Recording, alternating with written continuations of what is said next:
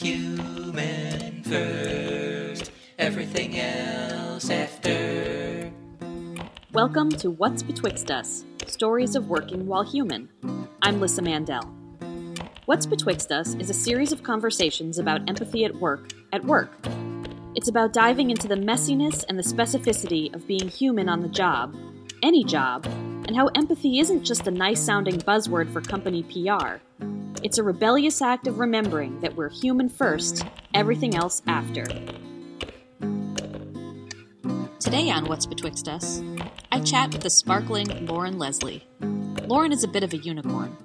She sits at the center of the Venn diagram between finance and musical theater, a passionate pursuit from her past that naturally informs her work. From seeing suits and ties as costumes to being the only woman in the room, Lauren injects the fresh breath of empathy into an industry where it is often lacking. Please enjoy episode 7 Could Be, Who Knows? Empathy in Finance with Lauren Leslie. All right, well, Lauren Leslie, I'm so happy to have you on the What's Betwixt Us podcast. Um, and I'm a little bit nervous because you work in the world of uh, finance, which is so completely foreign to me that I'm going to need your guidance as well as you needing mine. So, welcome. To, Thank you. It's lovely to be here. Um, you have such already such a delightful, light, playful voice. Um, it, it, it, takes me aback a little bit because um, knowing the world in which you you work every day, I wonder if you would consider yourself a novelty. Uh, great opener. Um, yeah, I do. I always, I always called myself um, a bit of a, a square peg. Um, mm-hmm. You know, I have a background in theater. I was a musical theater uh, major, uh, coming to New York, um, and kind of, you know, hitting the pavement trying to make my way on old broadway. Ah uh, yes as we all do. Uh, right? Um, and after that uh, you know exercise i com- you know completely exhausted myself by about 28 and you know decided to you know just consider my life a series of chapters and so i went into um, a new chapter but i have been in finance for 20 years. And yes i am the type of person who you know i probably have too many exclamation marks in my emails. Um, i would rather give a quick hug than a handshake. Um, i'm incredibly uh, i would say out of the box and spilling over in many ways uh, compared to my colleagues in this field. oh, I love, I love that language and I resonate with it so much. Out of the box and spilling, yes. I frequently, so I'm a, you know, I also come from the world of theater um, and then eventually comedy. And I, and I say a lot that I feel like 10 pounds of shit in a five pound bag. but I I think of it as such a positive thing, and if I could, I would multiply you and and kind of plant you all over the place, oh especially oh in this. Well, you're starting with such kindness. Thank you so much. It's really refreshing to hear, actually, because um, you know when you are in a world where most of the reflection is binary and you know just not really feeling into all of the various humanistic uh, characteristic things that we all carry around with us and sort of denying that uh, it's strange.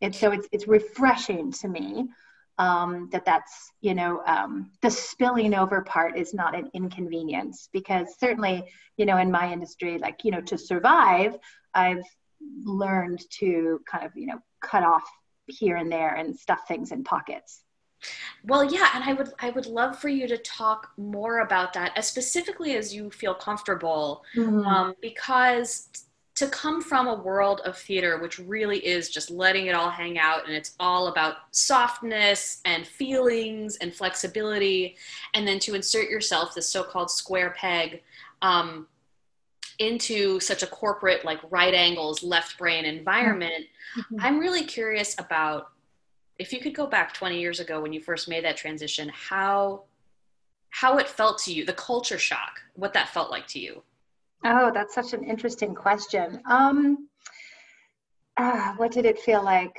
uh, I mean, I would say that I was consumed with fear at all times. Mm-hmm. Um, uh, it was also, I would say, very awakening because um, I was challenging myself uh, at, at such an extreme every single day. Mm-hmm. Um, and I also, it was my first introduction to, I would say, the the ability to learn when you're it's not like like same same mm. um, and so you know my my learning curve was you know pretty stark because everything was brand new everything i mean you know frankly I, I, this is one very specific memory that's just popping up is and you know this is back in uh, 2000 mm-hmm. so uh, you know i'm going um, to this temp job that then turned into semi-permanent permanent mm-hmm.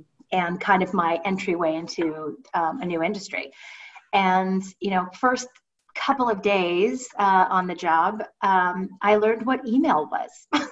This was like so embarrassing, okay? Because, you know, I remember pulling up Outlook, and Outlook was, you know, I mean, it, it was kind of newish. I mean, not everybody used it. Right. Um, and I had never seen anything like it in my life. I had no idea how to use it. And it, it, it was just the small little basic functioning things that everyone everyone knows now that uh, you know I you take for granted now, but at that time it was just like every single day was shocking. And I would I would just I spend my whole day quietly looking things up on the side, mm-hmm. and then you know so I can so I could speak, uh, learning a new language. Absolutely. Uh, yeah. yeah, and and but obviously, so, so okay, so you got into the world through temp did, so yeah. you didn't angle specifically for this industry, or you just said, "I'm going to roll the dice and see where where the temp industry puts me, and see if I can stick with it." Yeah, it was a very specific moment, um, you know, that I can recall like it was yesterday. So I was, I went to a call for Beauty and the Beast. Mm-hmm. Uh, it was at Actors Equity, that I believe was on 46th Street at the time. Uh, it was five in the morning, which was the the time to go yep. back in those days. Um, I got the you know idea through backstage which was a physical newspaper. Those right. days and you know I, I i thought and i was you know tired at that point. I'd you know you know been in the city doing the pound the pavement for quite some time. And uh, you know i showed up and i saw a line around the block. Yeah. And i studied the faces of the people who were waiting and they too looked tired and you know some of them had brought chairs and newspapers and their you know favorite mug of tea or whatever but there i didn't like the energy. And at that point i had figured out enough that all of these people are not even waiting to get a principal role. They're, they're waiting to get you know possibly a chorus person from the second you know x on the line. Right. and I, I found i found that to be uh, too depressing for me to bear. And so I kept walking. Uh, I just kept walking. Um, and I found myself, you know, I there, you know, back in the day of payphones as well, called my mother, sobbing. um, some somehow, you know, pulled it together in the coming week to um, go to a few temp agencies. You know, again, brand new world and stupid skills that um, are not, you know, I shouldn't call them stupid, but like just things you never thought of. Right. Um, like super, super important to type quickly. Like that never came up right. in right. acting class, right? and uh, you know, so I had a whole new level of judging myself on all of these skills that I'd never acquired. Um, really, again, like freaked out, but just kept pushing myself, kept going, and um, just uh, ended up uh, on the you know doorstep of this kind of startup equity shop. And um, i don't know what they saw in me whether it was a stick to itiveness uh, after a couple of weeks or maybe I, they, I had a different little spring in my step or something but um, they asked me to stay. Well so that mean, was the opening. you uh, you have already mentioned the idea of the energy the energy not feeling good in a place mm-hmm, which mm-hmm. Um, i'm i imagine that's what that uh, equity shop um, saw uh, when they met you. Um, and I love, I live for stories like the one you just told me. Stories of moments of pivot, of aha moments, epiphanies, breakthroughs, and um, I, I guess I wonder um, so many years later, obviously you found something in this industry that is very compelling to you because you're not the type of person I think who would just stick around something if it wasn't feeding you in some way. Um, and so I would love if you would talk a little bit about that, the ways in which it feeds your soul and so to speak. Can you even talk about soul and finance? Um, I don't think so. No. No. I know we tuned the uh, video off, but I, my face was just oh wow that's so refreshing even to hear that word but uh, coupled with finance now but you've stuck with it and so and you're a smart person. So what is it that that you love about your job? Maybe you could describe what your job is because to me it is it, it just scares me even to say the word finance. So I don't understand right. it. well, it was, everything has to be like so incredibly serious, right? Um, yes. It's just yes, you know, titles are serious and meetings are serious and the you know the costumes are they're definitely costumes that we choose to wear every day are are quite serious and similar. Many blue shirts. Um, yeah, so I think I you know I enjoy and I have enjoyed over the last 20 years, uh, pushing myself and challenging myself in a direction that was so very different um, from where I started. Um, I think it also became a, like a, a challenge to me uh, mm-hmm. because as soon as I opened up uh, my aperture in a different way and I realized, wait, there's this whole world out there that I didn't know existed. And, and especially as a woman, um, you know, really, frankly, wasn't invited. Um, and so I, I worked diligently to get to a point where um, I, you know, am the quote unquote face of the firm. I run the marketing, investor relations, business development. And what that translates to is, you know, I'm the one that investors come to, or I, you know, go to them. It's iterative, uh, but I handhold them through the process of investing in in, in our in our particular equity fund, it is just a portfolio. Mm-hmm. Uh, but it, you know, I you know speak to it and um, you know just kind of you know manage that side of the business. Mm-hmm. Um, that sounds so, it's interesting. I'm sorry to interrupt you, but I just um, the way you described it, it sounds like you help people to feel that you hold people's hands to feel safe that the, the thing that their assets the things that are dearly mm-hmm. important to them are taken care of which yeah. sounds that's a feelings way of describing it which i love yeah um, and and i think that's accurate yes um, I, I also found um, you know that i'm particularly good with difficult people mm. and uh, this industry that I'm in uh, attracts very difficult people, uh, extreme personalities. Yes. Um, yes. theater. rigid, but you know, there's. I mean, I think you know because of the uh, the economics of it, it also attracts a lot of really brilliant, interesting minds that are emotionally underdeveloped. So. Yeah. Uh, I think you know I found this niche sort of place to exist, thrive, and be of value um, and of and of purpose uh, in a eh, because I would be, I, I, suppose, like if you know, probably terrible analogy, but you know, I would be uh, the the the green rooted, you know, plant. Yes. Hopping up through a cement type of situation. Ah, um, so I think I surprise people um, you know, I also can relate with a lot of people. Um, I think I, I, I do. I hope I'm not speaking out of turn, but I do think that I, I do have a fairly, you know, high emotion, you know, EQ. So oh, I'm you can go ahead and say it. I, I just don't want to, you know, you don't want to seem like that, but um, it's something that's come easy to me I, uh, my whole life, and I, I'll, I'll, I think that's a good way to frame it uh, the emotions of existence. Because I've, I've always found it so quite strange that you know we live uh, in a world that you know sometimes can seem like a, a set or something. It can feel or uh, look on the surface very two-dimensional. And people function in it like that sometimes when it's anything but. Uh, but we just have these masks that we put on. You know in my industry it's a very mask quote unquote um, oriented industry. Mm. people who are wearing these masks don't even know they're wearing them. They don't know they're just um, they're just not accessible.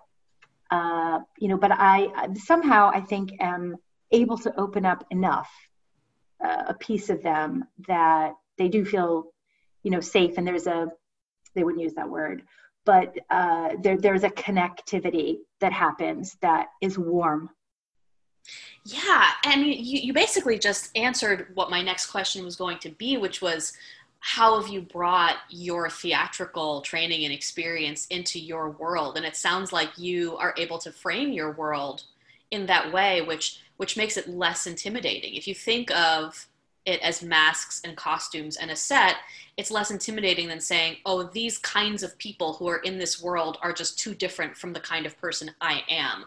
Rather, mm-hmm. you're able to see them as people who are wearing costumes and masks. And yeah, that's, yeah. I mean, the, the way you're rephrasing it even makes it um, a little more fascinating to, you know, feel into. Um, yes, but I, I, I would agree. I'm also, you know, a bit of a mimic monkey. And so uh, I've been able to, right, which I'm sure you are as well.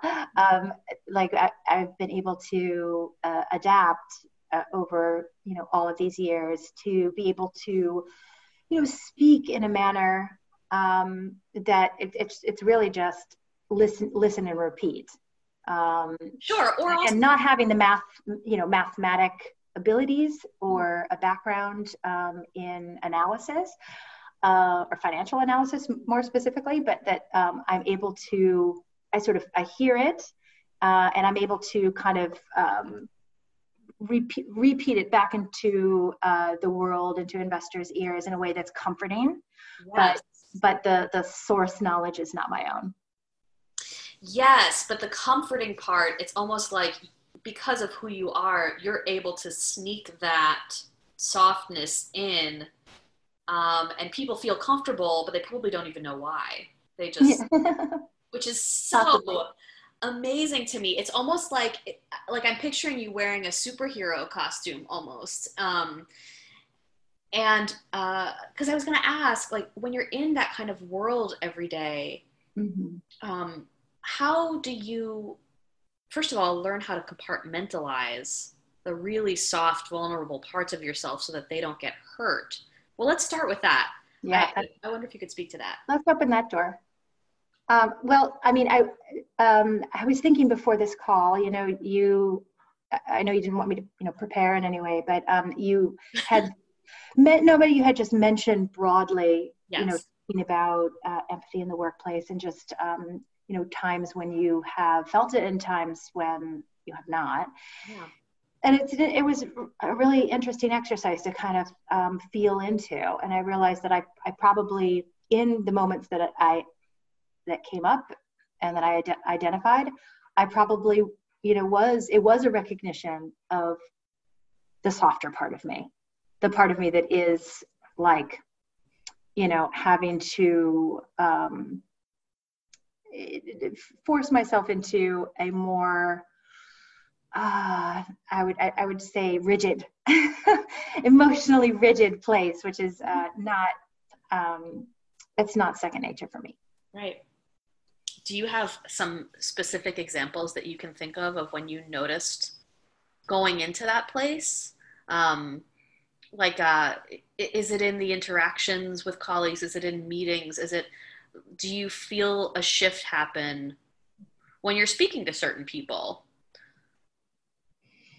Uh, this, yeah, that's interesting. Um, I think it's it's something that has evolved with um, as I've um, gotten older.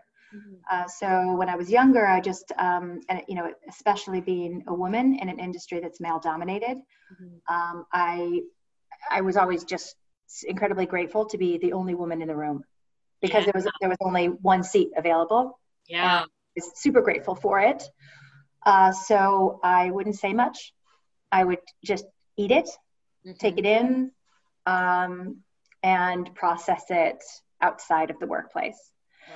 that as I've as I've gotten older, and more specifically, I would say post Me Too movement, um, I I have felt you know the reverberation within me, the voice that cannot be contained, the you know that that that power within me that I have now um, realized it's not just about me, Lauren, this woman, this human, that is a collective uh, a collective female voice that is like no more man you know? Mm-hmm. so uh, so i am speaking up more. And so the soft place comes out instead of vulnerable and weak it comes out as power and it comes out as power with empathy frankly not to like circle back to the whole theme of why oh, you're doing this but, but but it really is it, um it because i don't know and not to make this a whole gender argument, but I think it, it comes more naturally for women.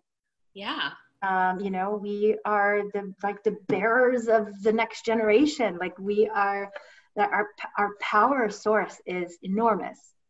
So and yet has been put down for so long. So yeah, I think it's um, it's definitely evolved.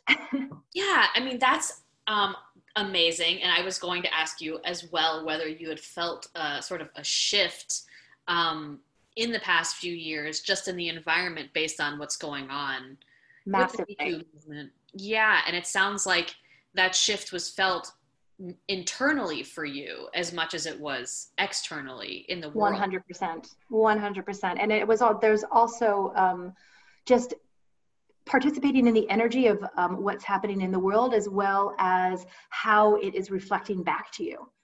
Um, I never, you know, I didn't have a mentor and I didn't have, um, you know, I didn't have anyone to look to mm-hmm. to, you know, make sense of this evolving role that was, you know, director of investor relations, right? I mean, it's like, yeah. you know, like I mean, I mean, but you know, has this has the industry that you know, I, you know, I mean, it has at, as it has evolved, um, that role has taken on more, you know, significance and has changed in complexity.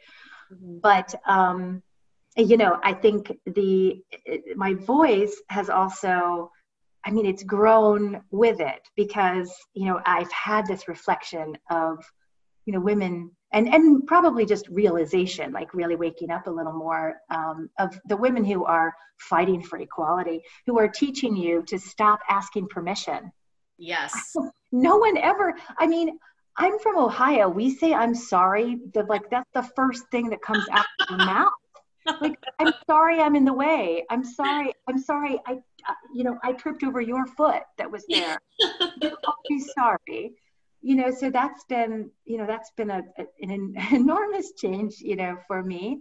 Um, and just the permission thing man that was plugged into me deep. Yeah. You know uh, i yeah. it's crazy that you bring up that word specifically because the very first tattoo i ever got as a person who never thought i would get tattoos is the word permission on the inside of my left bicep oh, so. Um, it comes from um, a movement class that I took uh, in which I basically learned how to meditate for the first time, and that we were instructed, we were lying on our backs, you know, for, for 10 minutes of doing nothing, uh, and instructed that we were responsible for absolutely nothing during this 10 minutes except for awareness of whatever comes up, you know, in our bodies or emotionally, and permission to let that exist. And so mm. I gave myself this um, tattoo as permission always to have my feelings, whatever those feelings are. Oh, and beautiful. Uh, thanks. Yeah, I like it. It's a good. It's a good reminder. And um, I wonder, you know, this this culture of like, I'm sorry, uh, the very sweet, nice Midwesterners, but also many other people, and especially women, um, and something that you said a little bit earlier about empathy coming more naturally to mm-hmm. women. Um, I wonder if you think of empathy as a gendered word. It doesn't have to be. It, it, it comes to it comes to me in a form um, that uh, feels gendered, but it doesn't it certainly certainly doesn't have to be i think that the evolution of empathy might be a little harder for men and i would say because of the expectations that our society has put upon them mm-hmm. you know i mean the, the, uh, little boys are you know hugged up until a certain age and then they're told to like be a man and like right. you get like hey buddy and you smack their back like uh you know this one you know just little you know side example but um, in support of men i would say that I, I don't think it's their fault that it's harder to reach. No not at all. I completely agree with you. And um, I, I kind of i think that that conversation has really come to the forefront a lot lately about um, and it could just be that in social media i just exist in an echo chamber and read all the articles about it's okay for you to have your feelings if you're a mm-hmm. man and talk about them um, and uh, i have i mean i have a feeling that the corporate landscape will be sort of the last to adopt that but i wonder if you've seen even inklings of the sort of um, breakdown of gender roles uh, even if it's just a little bit, or if you've seen a change in um, the people around you, the men that you work with, being a little bit softer, or is this just a pipe dream? No, um, I, I, I, think that there is very active change uh, in the midst. Um, they're they're fighting it every step of the way, and by they I mean not just men, but finance as an industry mm-hmm. um, because I do think that we'll probably be the last. you know, I mean, it's just, I mean, the the industry was founded by white privileged men, mm-hmm. and so that being the core, um, with not very many other other people, uh, genders or ethnicities able to, to be invited to the club. Mm-hmm. Uh, it, it's I think it's it's going to take a some time, you know. Um, but I have definitely seen change. You know, there's forced change happening. Um, you know, we get diversity questionnaires now, and that never happened mm-hmm. ten years ago. What um? It never what, happened five years ago, frankly. Right. What what does that entail? Do you you um uh, you receive them from like an HR department? yes. Um, or, you know, um, investors tend to not all look the same. So they could be high net worth individuals, they could be um, family offices, they could be an endowment um, or um, a foundation. Uh, various kinds of institutions. So you have different sizes. You know, if it's a big type of place, like let's say a public pension, they are fiduciary to um, the people of their state. And so it will be very formalized. Mm-hmm. But if it's a family office with super good intentions that, you know, really wants to, you know, uh, invest in a business and a portfolio with more um, ESG components, um, environmental, social governance, mm-hmm. awareness, Thank you for breaking that down.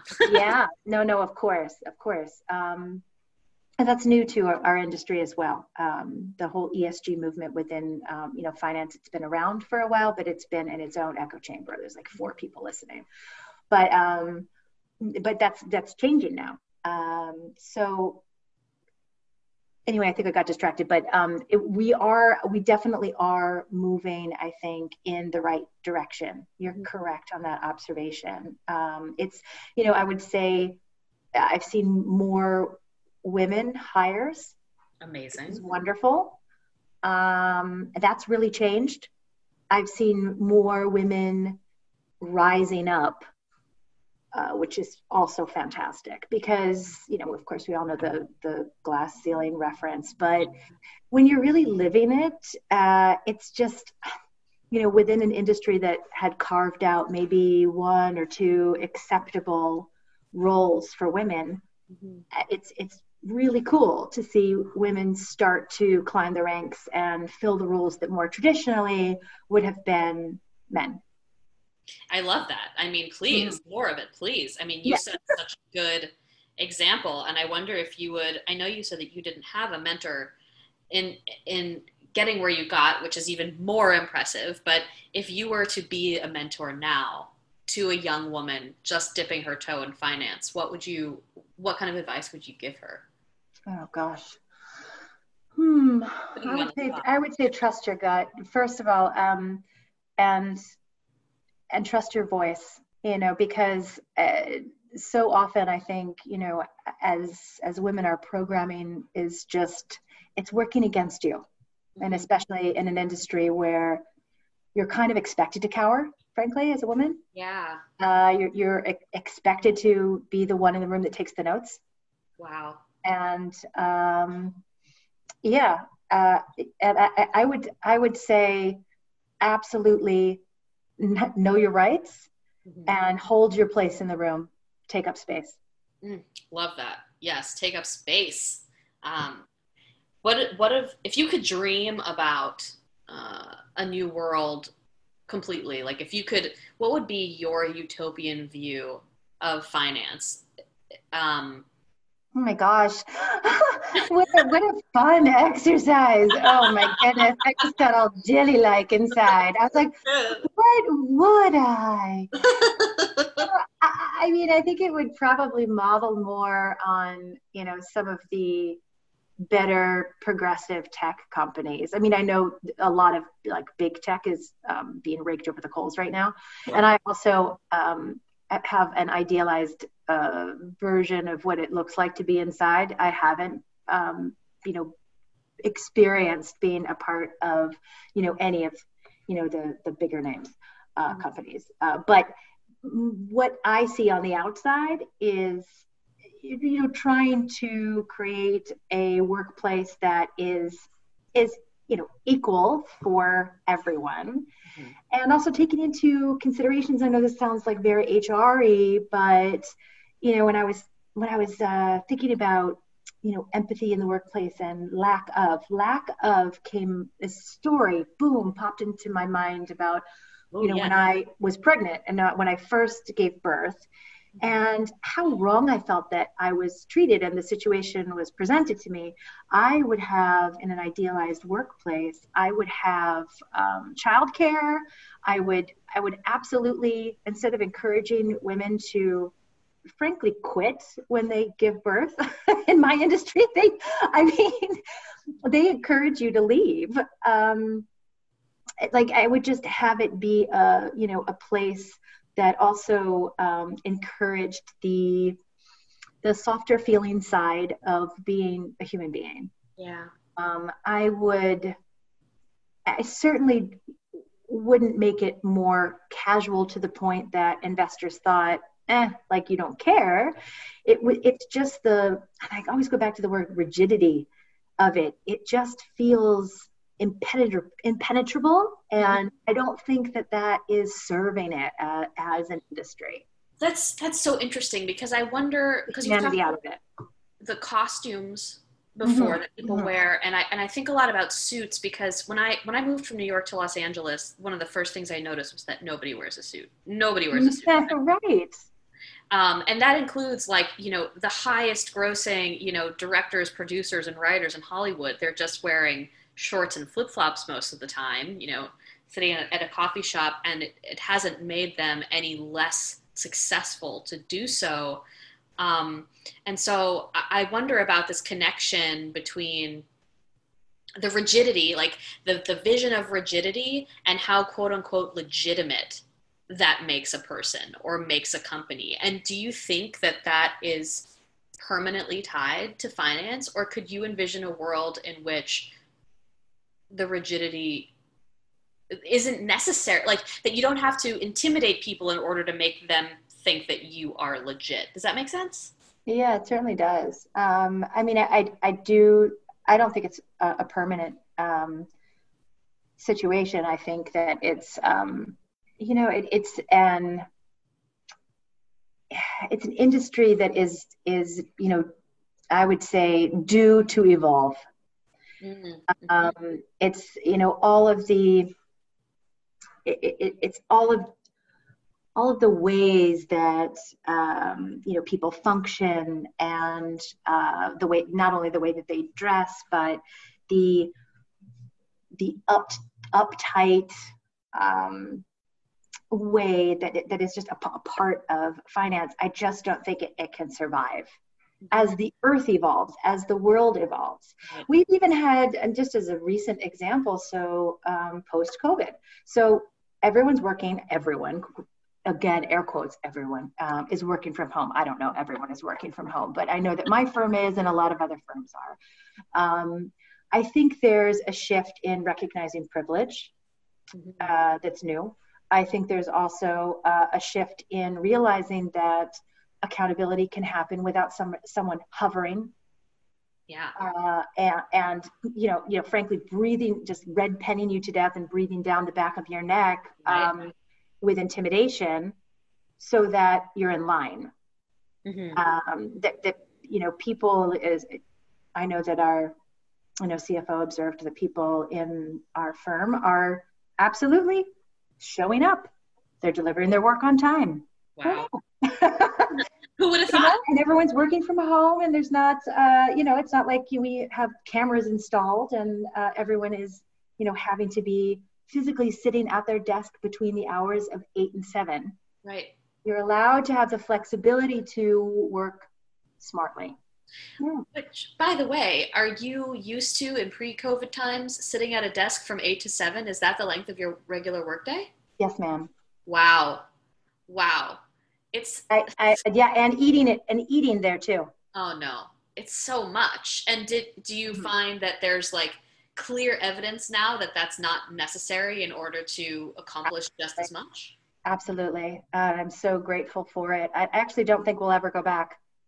Wow. I mean, big big firms like uh, Morgan Stanley are forever changing their model now. I mean, I, I don't think that the enormous building that is Goldman Sachs or you know the, that it will be to full capacity in the same way ever again. Right. Wow. Because then it becomes an economic thing, right? I mean, now they've learned, oh my gosh, you physically don't have to have every single person here in their respective cubes or glass boxes to be successful. Right, which means that they can pay for less of a footprint, uh, real right. real estate wise. Correct. Right. And have you found there to be so with regard to um, staying connected with people that you work with? Um, how is it feeling doing that at a distance as opposed to in person? Yeah, uh, with the on the investor side, it's closer uh, I found that um, you know having the human experience that is uh, fear around COVID, concern, mm-hmm. uh, questioning, those are very strong threads. And so, you know, what conversations that used to be just portfolio related, name, you know, equity, name, stock related, uh, stats all of these, you know, incredibly dry, let me put my report together kind of things, are now filled in with different levels of warmth um, and compassion. Because people are just openly telling me about a grandparent that they're worried about who's sick that they can't see. Or you know uh, i now know all of my clients who have children who are struggling with young children being in the same house mm-hmm. not having enough space, um, you know, on, on their own. You know, so I think it's been a very, on the uh, an investor side, a very like grounding, cool, open, opening into a different human place. Uh, on the team side, uh, you know, still very, very professional. Although I think I've uh, I've been able to identify, and there are a few of them, but not all, that uh, you know the what is transactional and what is more than a transactional relationship is now quite clear. Hmm. Uh, you know, because, you know, when you're sitting in the same space, sometimes those moments can blur and you think, ah, you know, the water cooler talk, like, yeah, you know, I'll always know Joe. Joe and I, we, we talk about blah, blah, blah. Right. And then you realize, mm, no, that's a transactional relationship. So we exchange information and we do what we you know have to do for the outcome that we've agreed upon. But it's not it's not the same as you know having a very human connection that you know will go past this moment in time. Um, well i mean it sounds like a lot of surprises in both directions. Yeah. um, but it, it, gives me everything you're saying gives me so much hope about the future of, of this industry. I mean and all industries for people who are suddenly working from home and now like knowing each other in this more intimate way because we're inside of each other's spaces mm-hmm. Mm-hmm. Um, and so whether whether corporate america wants it or not you know the boundaries are kind of breaking down because of this pandemic mm-hmm. i agree um, can i ask you this is a little out of left field um, but i want to dig in uh, and you don't have to answer if you don't want, but have you ever cried at work? Yes. And so, and I'm fine to dig in. I, you know, I, I definitely have. Um, you know, there, there were a couple, I would say, you know, light moments that I cried at work because of, you know, frustration or, you know, an email that seemed especially trig- triggering with um, you know how tough it was on me. Mm-hmm. um, but i also you know had very real human uh, life experiences um, where i you know cried at work. Spending that many hours you're going to have things that come up uh, you know because your physical body is in a place for so many hours. Sure. And you know um, I, I cried a lot uh, when I first, um, after becoming a mother and then choosing to go back to work. Mm-hmm. I happened to be a post divorce um, single mother at that point. And, um, you know, Beckett, my child, was one and a half. And the, the pain, the, the pull of having to focus so much on what at the time seemed meaningless to be able to get the money to pay for the child. Like it was that basic for me at that point in my life. And i wasn't thinking of the expansion of like you know career and what i brought and purpose and everything. I just was intent on i really just wanted to be with my baby um, and wasn't able to do so. And so i had many many moments where um, this you know sweet woman that i you know was uh, em- employing to be, you know, with Beckett would would call and you know, and I would just cry on the phone. yeah, it was a real pull. It was a real, real. That was a very challenging time. Uh, well, I'm I'm I'm glad that you shared it because I feel like the more people can share experiences like this, the more we can humanize everybody. Um, and that even if it seems like a weird or uncomfortable or inconvenient place to cry mm-hmm. in a corporate environment. Um, but it's just the it's reality. definitely the message is no crying in baseball, right? right. I mean, the message, like, uh, I mean, yes, I mean, the message from you know the men who are ruling is definitely absolutely no crying, absolutely inappropriate, and renders everyone uh, around you uh, stunned and helpless. Uh, but it's, um, you know, I, I, I don't I don't subscribe to that. You know, I, it's not that I don't put on my toughest shield. I do, uh, and I wouldn't just, you know, have the, the the kind of open filter where I would be overly em- emoting either, because sure. that you know translates as unprofessional. But yeah, I mean, but, but again, like we're all human. You can't completely. We're not computers. Exactly. I mean, right before I got on this call with you, I I saw. So, do you know who Claude Silver is? I don't. She is so she's at uh, VaynerMedia. She is the chief heart officer at VaynerMedia. So call it you know HR or what you will, but she's so much more than that, and she has a, a big presence on LinkedIn, and I highly recommend checking her out. Um, oh my gosh, I will. I didn't even know that that sort of role existed. Oh, Thanks yeah. for opening up my world. she's amazing, and she openly talks about you know the importance of she of leading with heart in your work. And I was just watching this clip of her on another podcast where she said, um, you know, some people say that that work is not a place for feelings or work is not a place for love. And she completely disagreed with that because she felt like that would be like leaving the best part of yourself at the door. And that's not serving you while you're at work. It's not serving mm-hmm. your teammates. It's not serving mm-hmm. the work itself if you leave that at the door. It's only like bringing a part of yourself to the table.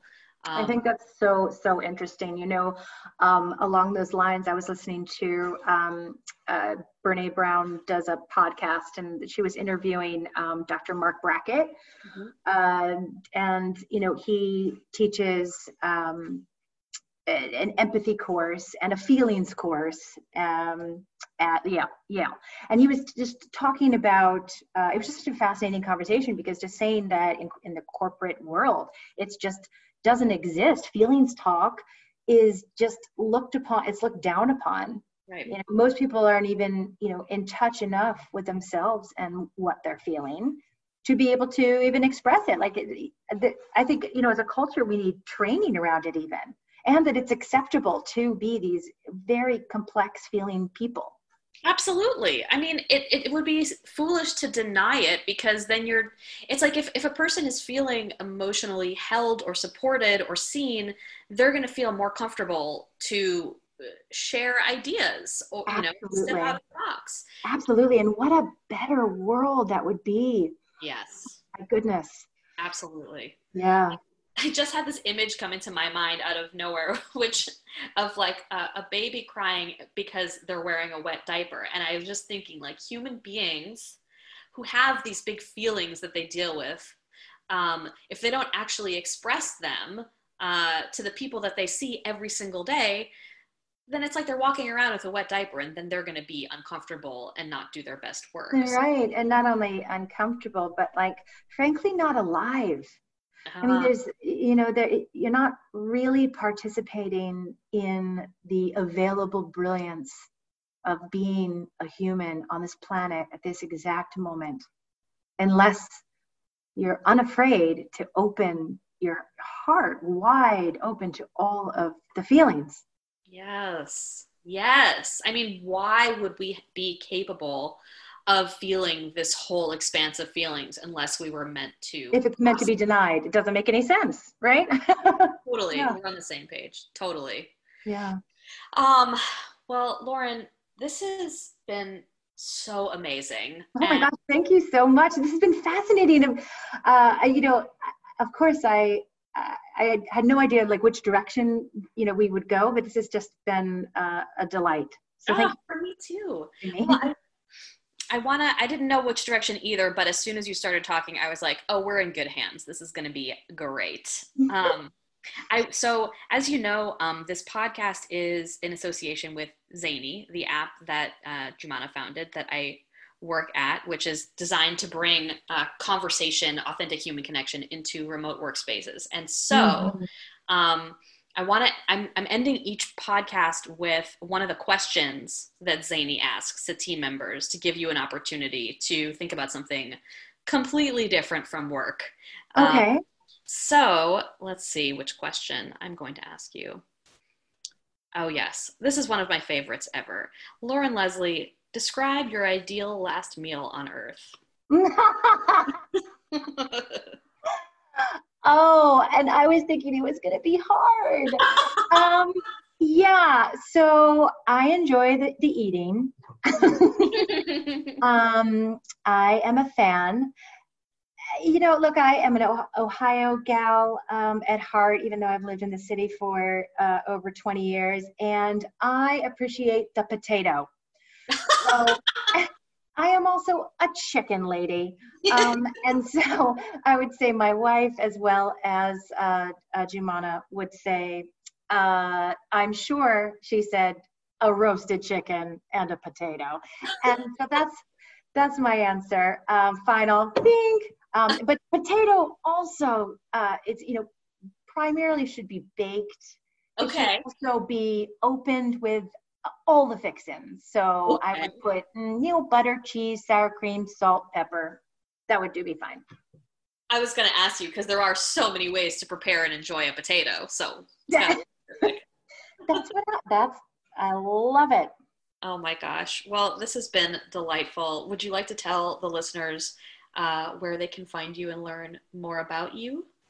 Oh my gosh. Well, no one ever asks these things. In my industry, we hide on purpose.